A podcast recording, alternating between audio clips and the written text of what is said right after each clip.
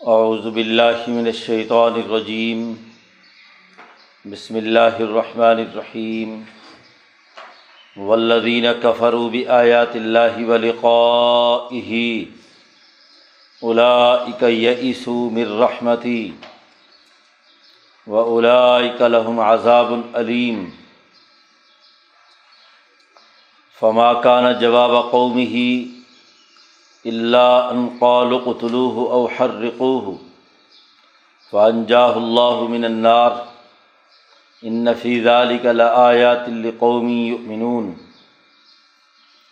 وقال انما اتخذتم من دون الله اوثانا مودة بينكم في الحياة الدنيا ثم يوم القيامة يكفر بعضكم ببعض ويلعن بعضكم بعضا و مأواکم النار و مالکم من ناصرین فآمن له لوط وقال انی مہاجر الى ربی انه هو العزیز الحکیم ووهبنا له اسحاق و یعقوب وجعلنا فی ذریته النبوة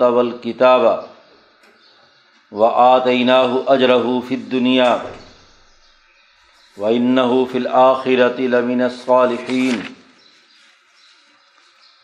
وََََََََََََََََََََََََََََََََََََََََََََََََََََََََََََََََََََََََََََََََََََََََََََََََََََََََََََََََََََََََ از قال لقومه انکم لتأتون الفاحشہ ما سبقکم بها من احد من العالمین اینکم لتأتون الرجال وتقطعون السبیل وتأتون فی نادیکم المنکر فما کان جواب قومی ہی اللہ قالو اعتنا عذاب اللہ ان کن تمن صادقین قال رب سرنی القوم المفسدین صدق اللہ العظیم یہ صورت العنکبوت کا رقو ہے، تیسرا رقو پیچھے بات چل رہی تھی حضرت ابراہیم علیہ السلام کے حوالے سے۔ سب سے پہلے نو علیہ السلام کا مختصر واقعہ بیان کیا کہ کیسے نو علیہ السلام کی جماعت کو ہم نے کشتی میں بٹھا کر نجات دی۔ یہ دراصل اشارہ تھا جیسے حفشہ جانے والے مسلمانوں کو جو کشتی میں بیٹھ کر مکہ مکرمہ سے جدہ سے حبشہ گئے تھے تو ان کو نجات دی تھی۔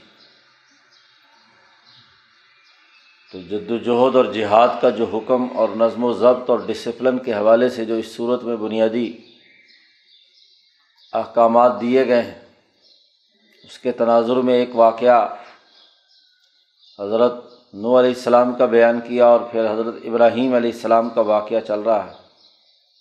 پیچھے جتنی بھی گفتگو تھی وہ ابراہیم علیہ السلام کی اپنی قوم کے ساتھ تھی۔ جو دلائل دیے گئے کہ تم یہ جو بت تراش رکھے ہیں، بتوں کے تھان بنا رکھے ہیں کہ ان کے جگہوں پر بیٹھ کر وہاں اعتکاف کرتے ہو، اور خود ساختہ چیزیں تم نے گھڑی ہوئی ہیں مضومات ہیں، تخلقون افقا غلط خیالات و افکار کے تانے بانے بن رکھے ہیں اور اس کی بنیاد پر تم یہ کام کرتے ہو، یہ سب غلط۔ تو پیچھے بات چل رہی تھی کہ تم آسمان و زمین میں اللہ کو عاجز نہیں کر سکتے۔ اللہ کے علاوہ تمہارا کوئی مددگار اور دوست نہیں ہے۔ پھر ابراہیم علیہ السلام نے فرمایا بلدین کفرو بھی آیات اللہ وہ لوگ جو اللہ کی آیات کا انکار کرتے ہیں۔ ولقا ہی اور اللہ سے ملاقات کے منکر۔ جو اللہ کو نہیں مانتا، اللہ کی آیات کا انکار کرتا ہے۔ تو دراصل وہ اللہ کی آیات کے ذریعے سے اللہ تک پہنچنے کا راستہ اپنا بند کر رہا ہے۔ اللہ سے ملاقات نہیں کرنا چاہتا یعنی اپنے اعمال کا حساب و کتاب نہیں دینا چاہتا۔ یہ لوگ قرآن کہتا ہے الائی کا یہ عیسو مر رحمت ہی یہ میری رحمت سے نا امید ہو جائیں۔ ان کی نا امیدی ہے۔ کیونکہ جب اللہ کو مانتے ہی نہیں تو اللہ کی رحمت کیسے؟ اللہ کے سامنے پیش ہو کر اپنے حساب کتاب دینے کا تصور ان کے دماغ سے نکل گیا تو اللہ کی رحمت کیسے ملے گی؟ اس سے بھی مایوس ہے اور ان کا معاملہ یہ ہوگا کہ الاء لحم عذاب العلیم ان کے لیے دردناک عذاب ہوا یہ پوری تقریر جو پیچھے ہوئی ہے ابراہیم علیہ السلام کی۔ اب اس پوری تقریر کے جواب میں ان کی قوم نے جو کچھ کہا، اسے قرآن حکیم آگے نقل کرتا ہے۔ فما کانا جواب قوم ہی ابراہیم علیہ السلام کی قوم کا اس کے علاوہ کوئی جواب نہیں تھا۔ دلائل و شواہد اتنے مضبوط تھے کہ عقلی طور پر ابراہیم علیہ السلام کے سوالات کے جوابات ان کے پاس مفقود تھے۔ یہ اس کا کوئی جواب نہیں دے سکتے تھے۔ تو جب آدمی کے پاس جواب نہیں ہوتا تو پھر وہ دھمکیوں پہ اترتا ہے۔ دلائل ختم ہو جائیں تو پھر دوسروں کو دھمکیاں دینے، مارنے، قتل کرنے، اشتعال پیدا کرنے، جھگڑا، لڑائی پیدا کرنے کا کام کرتا ہے۔ اب ان کے پاس کوئی جواب تو تھا نہیں ابراہیم علیہ السلام کی باتوں کا۔ تو صرف یہ جواب دیا کہ اقتلو ہو او ہر رقو بس یہ ہمارے بتوں کو برا بھلا کہتا ہے، ہمارے مصومہ خیالات کو۔ ہاں جی اس کی تردید کرتا ہے۔ تو اس کو قتل کر دو۔ پہلا مرحلہ تو یہی ہے کہ براہ راست سب لوگ حملہ آور ہوں اور اس کو قتل کر کے راستے سے ہٹا دو۔ اور دوسری صورت یہ ہے کہ او ہر رقو یا آگ جلاؤ اور آگ میں اس کو بھسم کر دو۔ جس کی تفصیلات پیچھے گزر چکی ہیں کہ ابراہیم علیہ السلام کے لیے آگ بھڑکائی اور پھر اللہ پاک نے کہا، یا نارکونی بردم و سلام علیہ ابراہیم۔ صورت الانبیاء میں اس کی تفصیل گزر چکی ہے۔ تو حضرت ابراہیم علیہ السلام کو آگ میں جلانے کا انہوں نے منصوبہ بنایا۔ کیونکہ دلیل تو کچھ نہیں تھی۔ جواب بھی کچھ نہیں دیا جا سکتا۔ ابراہیم علیہ السلام نے ان کی اس دکھتی رگ پر ہاتھ رکھا کہ جس میں وہ خود ساختہ خیالات کے الجھاؤ میں مبتلا تھے۔ تخلقون افقا، گھڑی ہوئی باتیں خود ساختہ ہیں۔ اور اسی کے چکر میں مبتلا ہے۔ مضمومہ خیالات، تصورات۔ تو ایسی قومیں جب ان پر تنقید کی جائے اور خاص طور پر وہاں کے حکمران طبقے کو آئینہ دکھایا جائے، تو وہ ان سچے آئینہ دکھانے والے انقلابیوں کو قتل کرنے کے منصوبے بناتے ہیں۔ اللہ پاک کہتے ہیں فن جا اللہ من النار۔ اللہ نے ابراہیم کو آگ سے نجات دے دی۔ ہم نے کہا، یا نارکونی بردم و سلامن علی ابراہیم. اے آگ ٹھنڈی اور سلامتی والی ہو جائے ابراہیم پر۔ ابراہیم علیہ السلام کو آگ سے ہم نے نجات دی۔ ان نفی ذالی کا لآیات قومی یؤمنون۔ اس میں بڑی نشانیاں ہیں ایمان والی قوم کے لیے۔ یہ جواب بیائی ہی وہ ہے جو حضور صلی اللہ علیہ وسلم کے بارے میں بھی مکے کے مشرقوں نے سوچا تھا۔ جس رات حضور صلی اللہ علیہ وسلم نے ہجرت کی ہے، تو اس سے پہلے ان لوگوں کا مشورہ بھی یہی تھا کہ سب مل کر ہر قبیلے کا ایک ایک آدمی ہو اور رات کو حضور پر حملہ آور ہو اور حضور کو اپنے خیال کے مطابق شہید کر دیا جائے۔ تو حضور کے قتل کے منصوبے بنا رہے ہیں۔ بینی جیسے ابراہیم علیہ السلام کو آگ میں ڈالنے اور قتل کرنے کا منصوبہ بنایا۔ تو قرآن حکیم نے یہ مکی صورت ہے، مکہ مکرمہ میں ہی بتلا دیا کہ آئندہ چل کر چونکہ جو دلائل ابراہیم علیہ السلام نے دیے تھے، جو باتیں ابراہیم علیہ السلام نے کی تھیں، وہی باتیں حضور صلی اللہ علیہ وسلم نے مکے کے مشرقوں سے کہی کہ تخلقون افقا ہاں جی تم نے اوسان بنا لیے ہیں، بت بنا لیے ہیں۔ تو یہ ساری خرابی کی چیزیں ہیں۔ اس میں بڑی نشانیاں ہیں ایمان والی قوم کے لیے۔ لیکن ابراہیم علیہ السلام جیسے ہی آگ سے نکلے، آگ ان پر گلزار ہوئی۔ تو نجات پانے کے بعد بھی جو سب سے پہلی تقریر ہے وہ یہی ہے۔ وہ قولا ابراہیم علیہ السلام وہاں سے نکلے آگ سے تو فرمانے لگے انمت تخذ تم مندون اللہ اوسان تم نے اللہ کو چھوڑ کر بت بنا لیے۔ مودت بینی کم فی الحیات دنیا اور یہ جو تم نے بت بنا رکھے ہیں اور بتوں کی محبت تمہارے دل و دماغ میں ہے، یہ تمہاری جو محبت آپس کی ایک دوسرے کے ساتھ ہے، یہ صرف دنیا کی زندگی تک ہے۔ بت پرستی انسان کرتا ہے تو کوئی نہ کوئی دلی محبت اور تعلق ہوتا ہے اس کے ساتھ۔ امام شاہ ولی اللہ فرماتے ہیں کہ یہ بت جن کے بنائے ہوئے تھے، یہ کچھ نیک لوگ تھے۔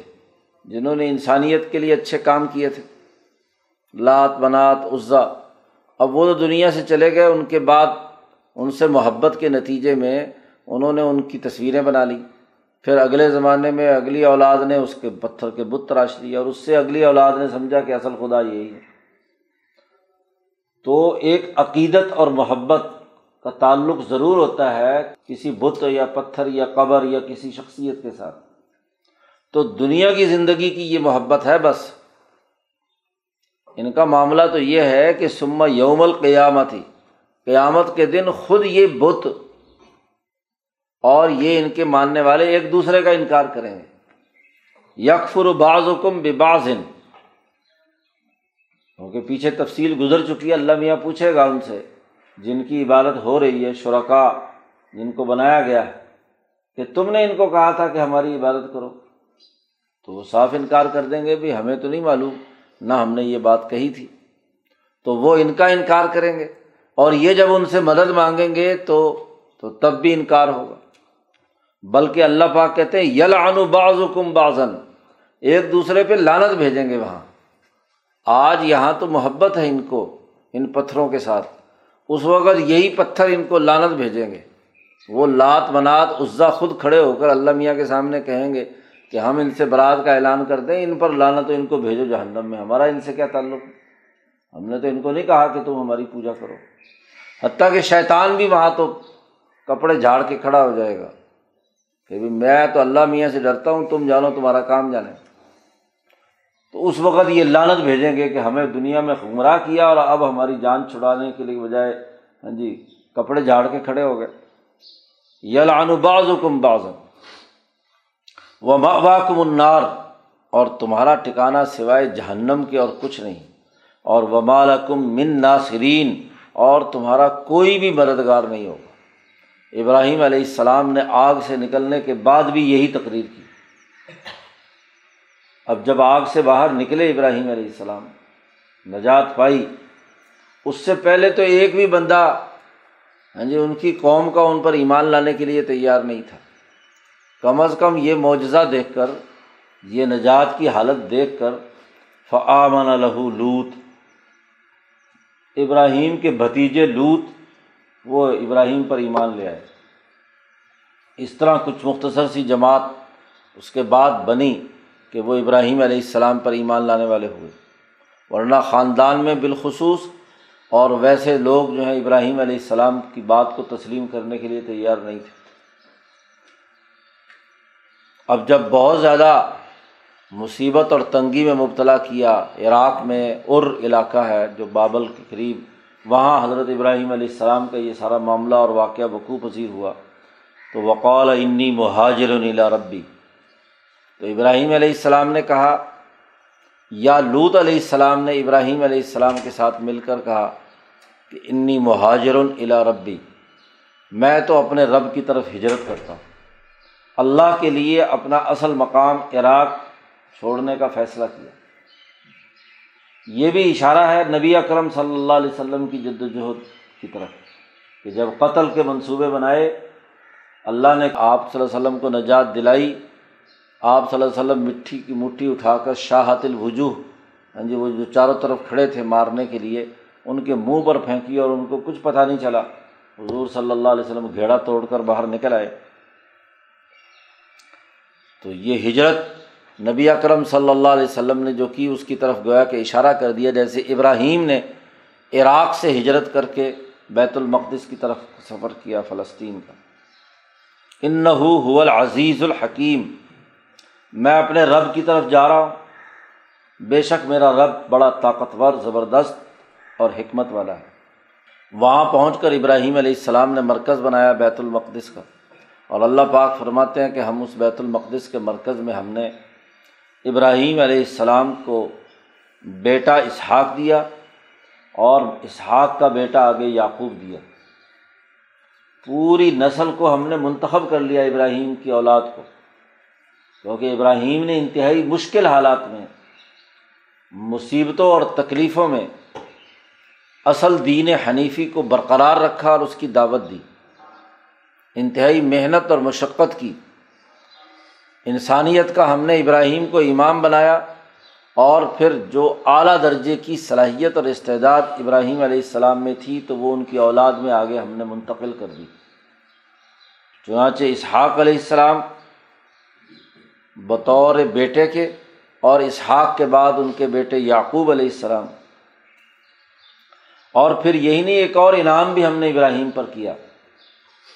کہ وجہ فی ضروریت ہی ابراہیم علیہ السلام کی اولاد میں ہی ہم نے مخصوص کر دیا ابراہیم کے بعد دو باتیں۔ النبوتا والکتابہ نبوت ابراہیم علیہ السلام کے بعد صرف ابراہیم کی اولاد میں ہی آئی ہے۔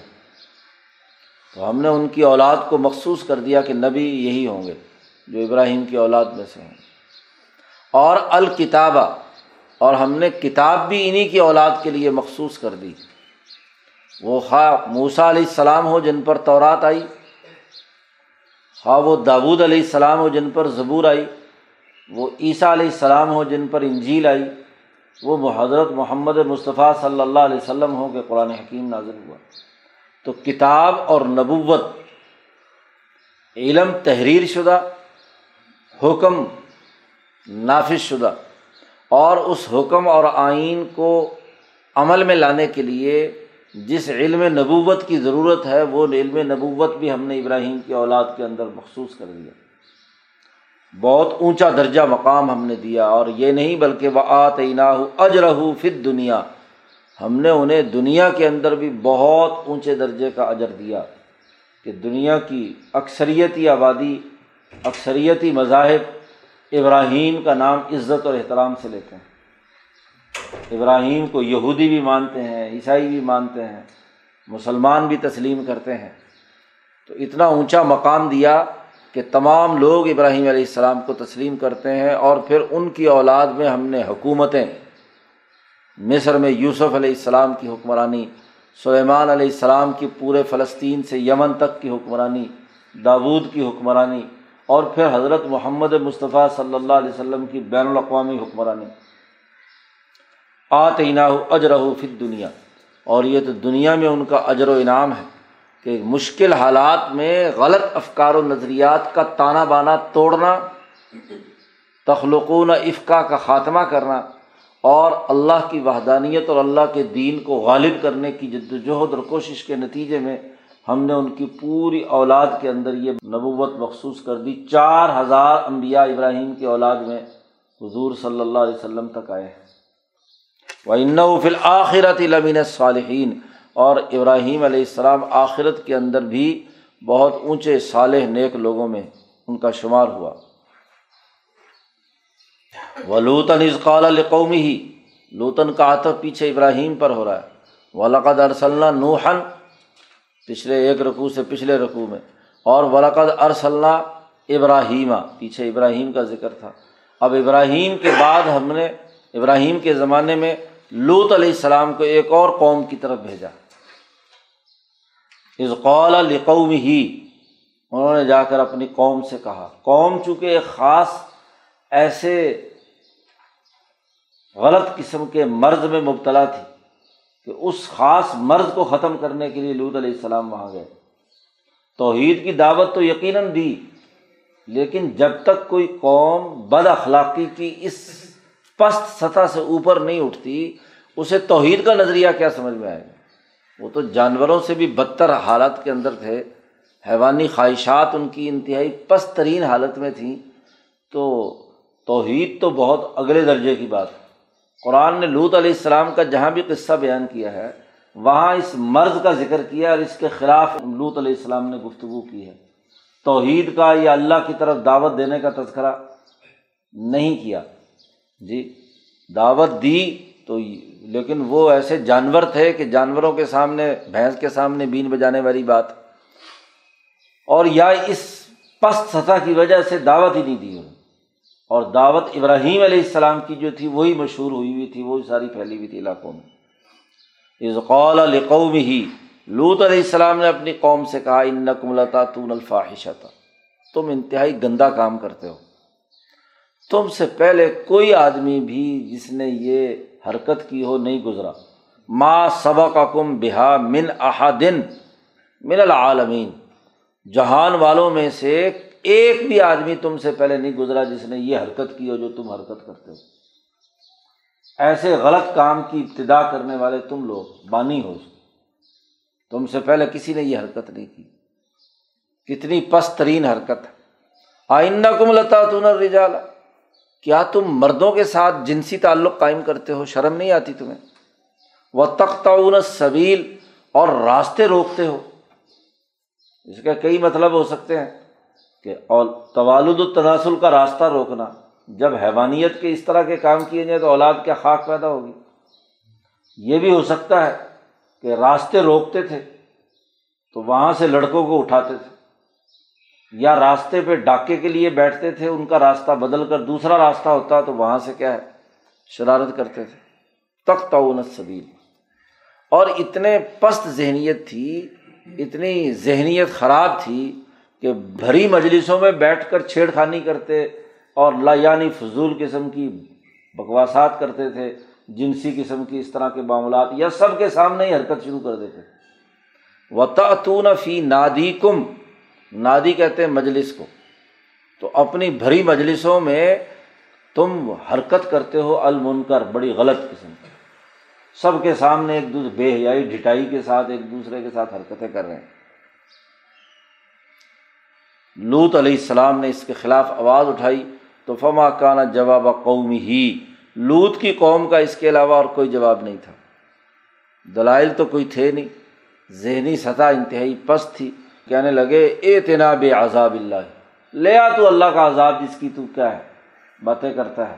ان کن تمن صادقین اگر تو سچوں میں سے ہے، تو واقعات یہاں تو یہ جملہ کہا ہے۔ دوسری جگہ پر کہا کہ لوت علیہ السلام نے جب یہ بات کہی تو کہا کہ تم ان کم عناسن یہ تو ہرون ہاں جی یہ تو بڑے پاک پاک لوگ ہیں۔ ان کو نکال دو اخریجو من قریت کم ان کو اپنی بستی سے باہر نکال کرو۔ ہاں جی بڑے پاک بیبے قسم کے لوگ ہیں۔ ان کا ہمارے ساتھ گزارا نہیں ہے۔ لہٰذا ان کو مجلس سے نکال دو۔ تو اپنی بری حرکتوں سے باز آنے کے بجائے جو سچے اور صحیح لوگ ہیں، ان کو اپنی مجلس سے نکال رہے ہیں۔ اس کے بعد اگلا جواب یہ تو حضرت لوت علیہ السلام نے اللہ سے دعا مانگی رب بن سرنی القوم المفسدین. اے میرے پروردگار، میری مدد فرما اس فسادی قوم پر۔ اللہ نے مدد فرمائی اور ان پر عذاب آیا۔ اس عذاب کی تفصیلات اگلے رقوع میں بیان کی ہیں۔ اللہ تعالیٰ قرآن حکیم کو سمجھنے اور اس پر عمل کرنے کی توفیق عطا اللہ